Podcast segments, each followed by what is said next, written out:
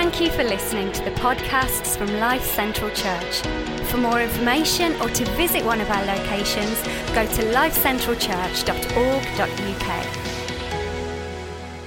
Over the last few weeks, we've been looking at this whole series, making the most of it. Uh, you know, I guess this uh, week has reminded me of just how short uh, life can be. You know, whether you're eighty-eight or forty-one, two people passed away in our church this week. In the light of eternity, it's all short, guys. It's all short, isn't it? In the light of eternity, it's all short. How can we make the most of our one and only life? And we, so we've looked at some phrases like make hay while the sun shines. We've looked at make a beeline. We've looked at make lemonade last week. We've looked at make room. We've looked at all these different make expressions. And I'm going to look at a, a little bit of an older one today. And it's this expression, make, do, and mend. And make, do, and mend comes from the nineteen forties, from the Second World War and during the whole rationing period, okay, when people were encouraged to take what they had and make it work and make it last. I asked on social media, some of you, what does the phrase make, do, and mend mean? So you helped me with research for today. So these were some of the answers you said. Repurpose, repair, and reinvent. Accept what you have and value it.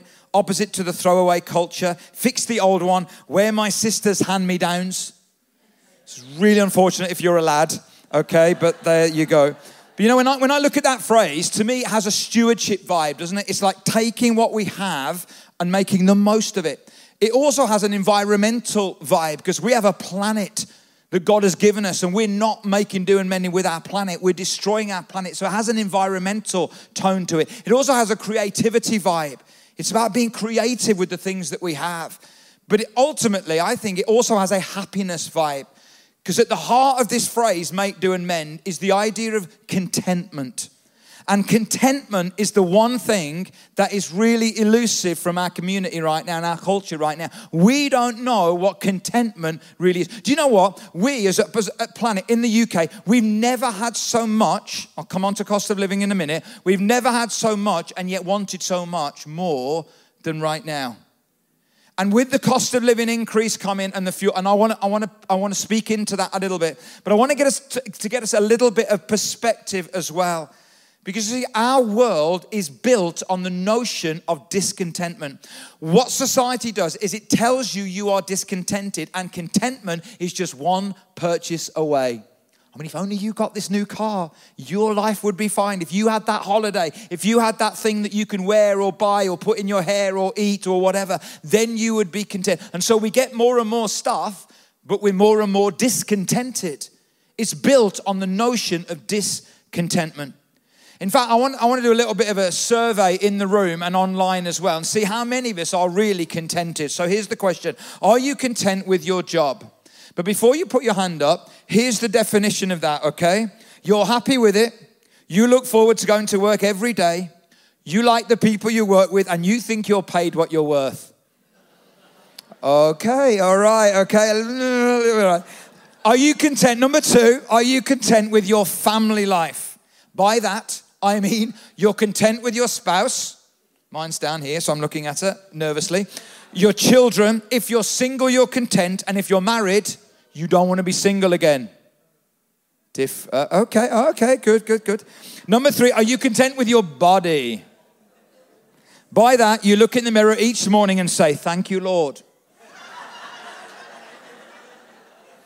Or do you say, oh, my Lord, the abs have become flabs. Content with your body? Okay, something I'm really nervous. Are you content with your possessions? There's nothing you could buy, eat, wear, or own that would make you happier than you are right now. Here's the reality. We know deep down we have an issue with contentment, don't we? We have an issue with it. And so the question I want to ask, or the challenge I want to look at is this. How to live a contented life. Is it possible for us to live a contented life? And we're going to look at a guy that Jane looked at last week from exactly the same book in the Bible that Jane looked at. And she was a brilliant talk last week on how to make lemonade when life throws lemons at you. But this guy, Paul, that wrote this letter to a church at Philippi, he was in a prison cell chained to a Roman guard who were on three-hour shifts, twenty-four seven. And from that prison cell, he wrote these amazing, amazing words. Look at this. For I have learned how to be content with whatever I have. Now he's writing that from a prison cell. And that word learned in the original language, it doesn't just mean experience. It means reflected experience. You see, we don't learn through experience. We learn through evaluated experience. We don't learn just because we've done things. The amount of people I've met as a pastor, and I'm like, really? You've done that again and again? And then I look at myself, and I'm, I've done that. Just because you're experienced doesn't mean you're learning. What Paul says is, I've reflected on what I've experienced, and I've learned. And he says, I've learned how to be content. And that word content means satisfied. It means full. So here in a prison cell, I'm satisfied. I feel full in my life with whatever I have. I know how to live on almost nothing or with everything, because Paul was a rich guy and then he had nothing. And, and he said, hey, contentment isn't about how much money you've got. It's about how you relate to the money that you've got. For I have learned the secret. And that word secret means I've been initiated into the mystery that other people don't have. And I look at this and I think, wow, I've learned the secret of living in every situation, whether it's with a full stomach or empty, whether plenty or little. And then he goes on to say this, for I can do everything through Christ who gives me strength. And here's the key to the secret of contentment. You see, I can do everything through Christ doesn't mean I can jump off buildings and fly. I can do this. It means in the context of what he's talking about, which is being content, he's learned that he can do that through Christ. Because what Paul discovers in a prison cell is this, that what he has in Christ is greater than what he doesn't have in the world, right? And in a prison cell with nothing, he says, but I've got everything. Because I've got Christ with me. I know God. And I, I don't know about you, but I, I look at this and I think, wow, I'm not sure I've learned the secret of being content. I think I am trying to learn, but I don't think I've learned it. Several years ago, I was um, in, a, in a conference in America, and I was staying in a home uh, in Texas, uh, beautiful home, really, really beautiful home. And uh, one of the other guys who was at the conference was a guy from Tanzania who I'd never met before. In fact, he'd never flown in an aeroplane before, same age as me, pastor of a church. Uh, and he described to me as we became friends how he, how he sat in this metal tube that he'd never been in before and for hours and hours flew and just didn't move, just so like that. It was the first time he'd ever flown. And we're staying in this home, and it was an incredible home where we each had a bathroom, and where you, you went like that under the under the tap and the water came out. You went like that over the bin, and, and it was all high-tech, and it was beautiful. And he showed us photographs of where he lived in the foothills of Mount Kilimanjaro in the hut that he lived in. And then in twenty nineteen, I got to go and be in his home with him. And he has taught me and is teaching me so much about contentment. And we have so much, and some people have so little. And yet they're finding that they're living a life of contentment. It's challenging, isn't it? And I know, guys, as we come up to the cost of living increases and the fuel and all of that, and I know that's real, and I don't want to be trite about that at all. I know that's real for all of us. We need to get some perspective as well, don't we? We need to get some perspective. Now, here's what I want to suggest we need to do. There's something we need to make our enemy, and something we need to make our friend if we're going to learn the secret of contentment. There's something we need to make our enemy, and it's this. The enemy is comparison. We have to make comparison the enemy, or we're never going to learn the secret of contentment. Just because they have doesn't mean that you must have. And I want to speak to those of you who aren't Christians as well. You not, might not believe in all the God thing, but I think a lot of what I want to say today makes sense. So whether you believe in the Jesus bit, this just makes sense. We believe that following God, following Jesus makes us better at life and makes life better, okay? So whether you believe the Jesus bit, I think this makes sense. You see, Mark Twain, who was a writer, an author, he said, comparison is the death of joy. And isn't it just? You know, and one of the biggest things from comparison is social media, isn't it? In fact, I've spoken to two people in the church to say, who've just come back from holiday. Oh, did you have a great holiday? Yeah, I had a great holiday. Well, well, you know, this happened and so-and-so was sick and this was sick. And we were twelve hours on the on a, in, a, in a car with three screaming little kids. And I said, I never saw any of that on social media. Isn't that amazing? It, like, it looked like you had the holiday of a lifetime. I never saw any of that. Never saw any of the kids throwing up. Never saw any of the illness. Never saw any of the, just getting, we are going to take a photograph and you are going to smile. Perfect family. Whee! What you didn't see is that you will smile or I will kill you. Didn't see that. You see, because what we do with social media, we compare our real lives with other people's social media lives. It's like the behind-the-scenes reality with their on-the-screen reel. And it just kills joy. And so we see our friend eating lobster while we tuck into our beans on toast. And we see our friend lying, you know, with, with the legs. Why do you always have to do the legs on the beach? It's like their legs. We are seeing your legs on that beach in the Maldives while we're packing our bag for Blackpool. And comparison robs us of joy. There was a survey of a, a bunch of young people that spent some time on Facebook some years ago. And uh, they spent all this time, and then they they, they were they, they were tracked what their number one emotion was. And the number one emotion, hands down, was envy. Envy. And what envy is, is envy is resenting God's goodness in others while ignoring God's goodness in your own life. But, you know, we need to make, make it our enemy. We need to kill comparison because there's no win in comparison. There just isn't. And this isn't something I've learned. This is something I'm trying to learn, all right? Because even at my age, in my fifties, things will come along and I'm like, their house, their job, their church, their family, their car, their holiday. And it kills you. It just kills you on the inside. We need to make comparison our enemy. But then we need to make the friend contentment. We need to make the friend contentment. A lady called Pearl Buck said, many people lose the small joys in the hope of the big happiness. I love that. We lose the small joys in the hope of the big happiness. And I'm, I'm, I find this very hard because I'm a future thinker. Okay, I'm all about the future. But I'm trying to learn at the moment. I need to enjoy the moment I'm in because that's the moment I've got. Amen? And the big happiness and the big future thing, you know, that may come, it may not. But I tell you what, that's not where my hope is. My hope is in Him who is with me right now and making the most of this moment. So how do we learn the secret of contentment? Let me just give you four ideas. Number one, learn to say, enough is enough. Enough is enough. Jesus said these words in Luke twelve. Uh, Life is not defined by what you have, even if you have a lot. Come on. We've got a lot of stuff, haven't we? Look, we've got so much stuff. So why don't we say, enough is enough? I don't need all this stuff. In fact, why don't we be really radical? When people come round to your house, you hide all the stuff, don't you? Do you know what I mean? Because it looks a mess. And you tidy up when people come round, don't you? You should do. Or some of you are not so sure. Why don't you leave it out? Why don't you leave it out? Maybe they'll take some of the stuff with them. You don't need it all anyway, right? Why don't you write content in the dust on the dining room table? Just, just, just be radical. Because what you're doing by doing that is you're saying, hey, you're more important than all the stuff. Life, relationships, God, faith, love, these are important. Albert Schweitzer said this, if there is something you own that you can't give away, you don't own it, it owns you. So what about we say, enough is enough, I don't need all the stuff.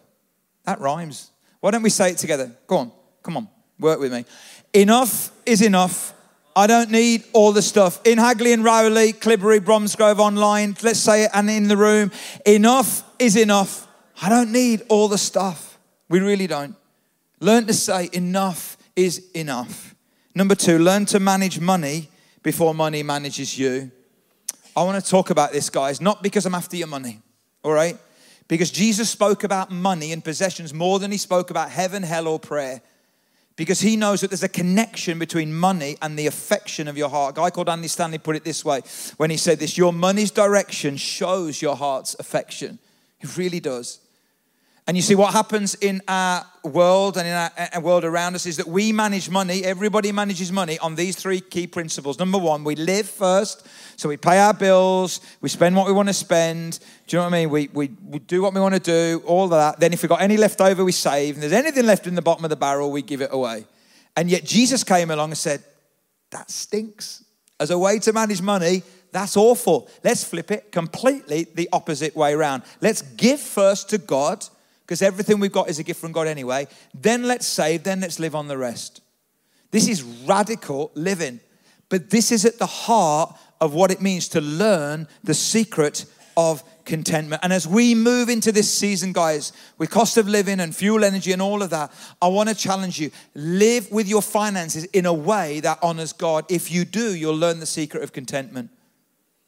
Because if you live the other way around, oh, let me live first, then I might save and I might give, you won't. And you'll end up always being gripped by the power that money and not having enough money can do for you. Learn to manage money before money manages you. Number three, learn to put first things first. We've talked about this a lot during this series. Different people that have been speaking have said, put first things first.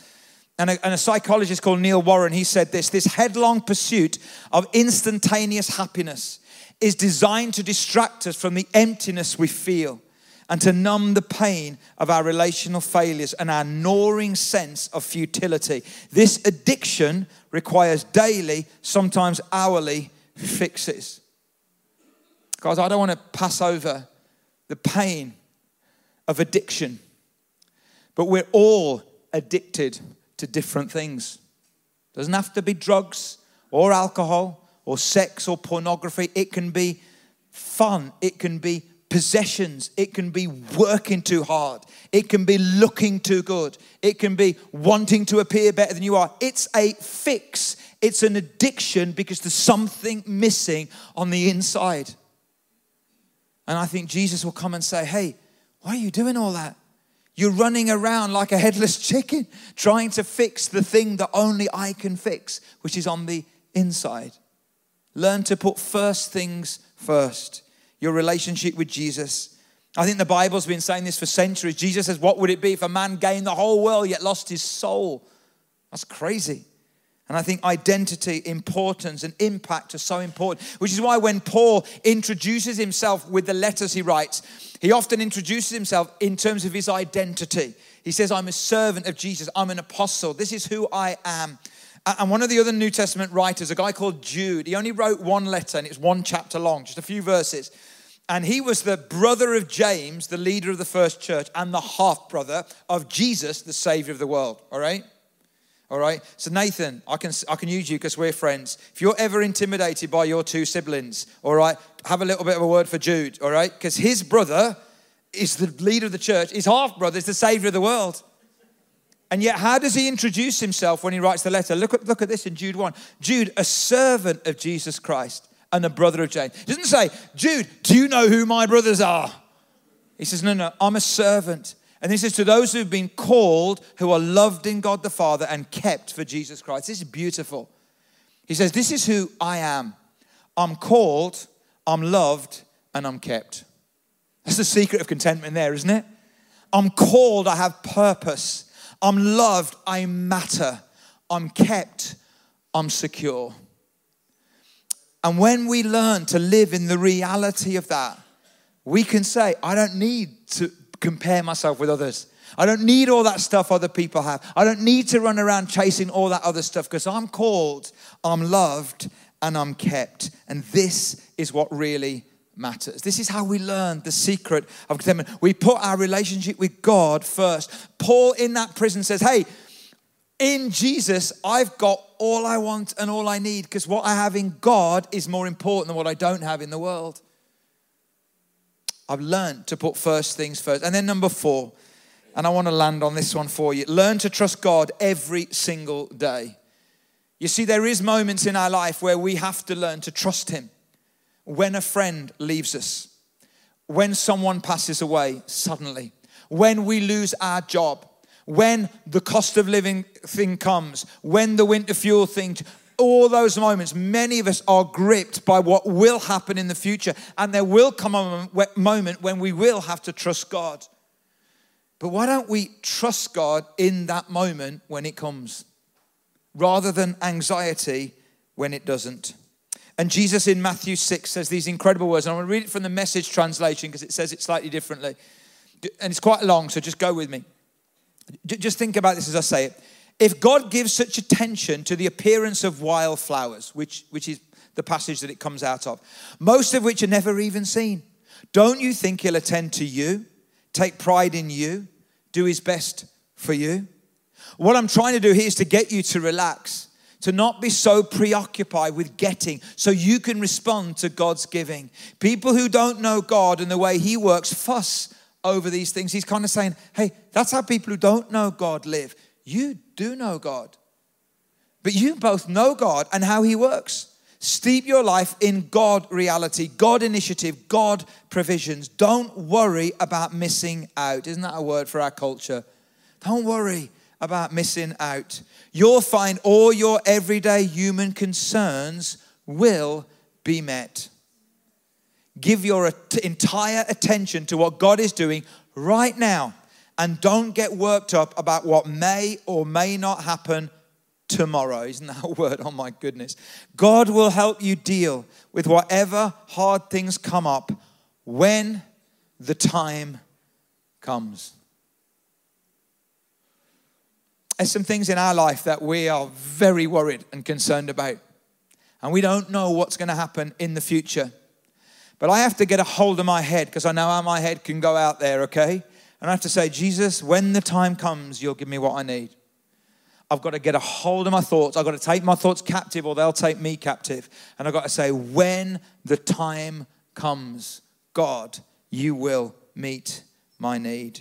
You see, when you and I learn to make comparison our enemy and make contentment our friend, it allows us to get to a place where I think the Apostle Paul got to.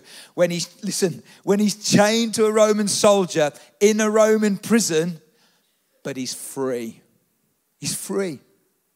And when you get to that point where you can be free, really free, regardless of your circumstances, regardless of your circumstances, you're free to give away without fear. You're free to become downwardly mobile. You're free to stop comparing and competing. And if someone else wants to compete with you, do you know what I'd say? Let them win. Let them knock themselves out, because you are free from all that rubbish. You're free to live one day at a time, making the most of your one and only life. And whether you live to fourteen, forty-one, eighty-one, one hundred eight, it's all really short in light of eternity. So let's make the most of it. You know, many years ago, Katie, who we said goodbye to on Friday, she made that decision to make Jesus the Lord and the leader of her life. I remember the day when Ruth first came to church, and when she made that commitment to make Jesus the leader and the Lord of her life. And and I know that whatever happens in our life, whether you live a, a long, full life or whether it's tragically cut short, the decision that you make, the question, what are you going to do with Jesus, is the most important question you can ever answer in your life. And at the heart of it is to put your trust and faith and hope in him, that whatever happens in the, the world, whatever you get or you don't get, actually you know that all is well with your soul.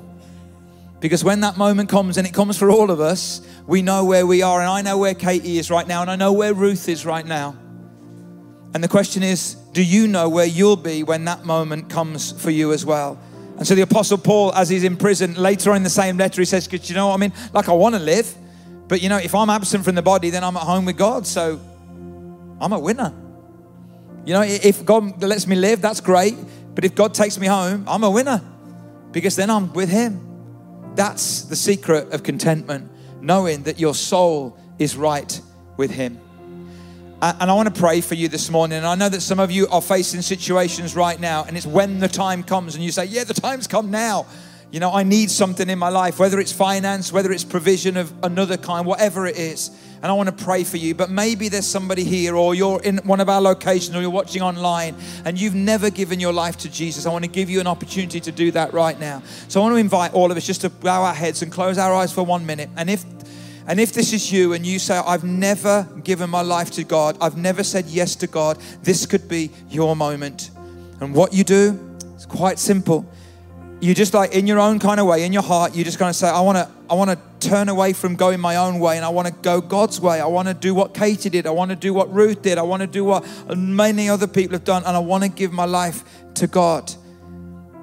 I acknowledge that I've messed up, and I've been separated from you. I acknowledge that, Jesus, you lived for me and you died for me, and I want to know you. And if that's you this morning, I want to pray for you. So while our eyes are closed, if that's you, or maybe you're watching in one of our locations or online, I'd love you just to pop your hand up and say, that's me. and I'll pray for you, and then we'll move on. So is there anyone today, and you want to say yes to following Jesus? You lift your hand. Thank you. Is there anybody else? Thank you on the front. Anybody at the back? Thank you right at the back. In our locations as well, in Hagley, Rowley, Clibbury, if that's you, you respond right now. Online, you can let people know online. We'll send you a link there. God bless you guys. I want to invite all of us to stand if you're willing and able. Father, we thank you so much for these amazing people just made a decision to follow you. God, we pray you would come in their lives. Bless them, fill them with your peace and your hope, we pray in Jesus' name. Guys, if you made that commitment, at the end of the service, go to the connection point. We'd love to give you a little book, okay, that we'd love to put in your hand. We are so excited with the decision that you made. But maybe there's some of us here in this room, watching in our locations, online, and you're needing to trust God for something right now. Maybe provision. Maybe there's bills coming your way and you're just panicking. And I want to pray for you. Just invite you, if that's you. Maybe it's not money. Maybe it's something else. Maybe there's some other situation in your life and you need God to come through. You just open your hands in front of you like that, just as a sign of saying, God, I need you. And I want to pray for you. And then we're going to sing this incredible song about the grace of God. This has been sung hundreds of years by millions of people who've all experienced the contentment that following Jesus brings, even when life sucks. So, Father, we pray. Those of us with our hands stretched out now, and my hand certainly is, God, we pray that you would fill our hands with your goodness when we need it. May we know, may we learn the secret of contentment, that what we have in you is greater than what we don't have in the world. But Lord, when we need what, what we need, God, thank you that you are a giving God. You are a bountiful God. You are a good God. You can give us what we need when we need it. We receive it from you in Jesus' name. Amen. Amen.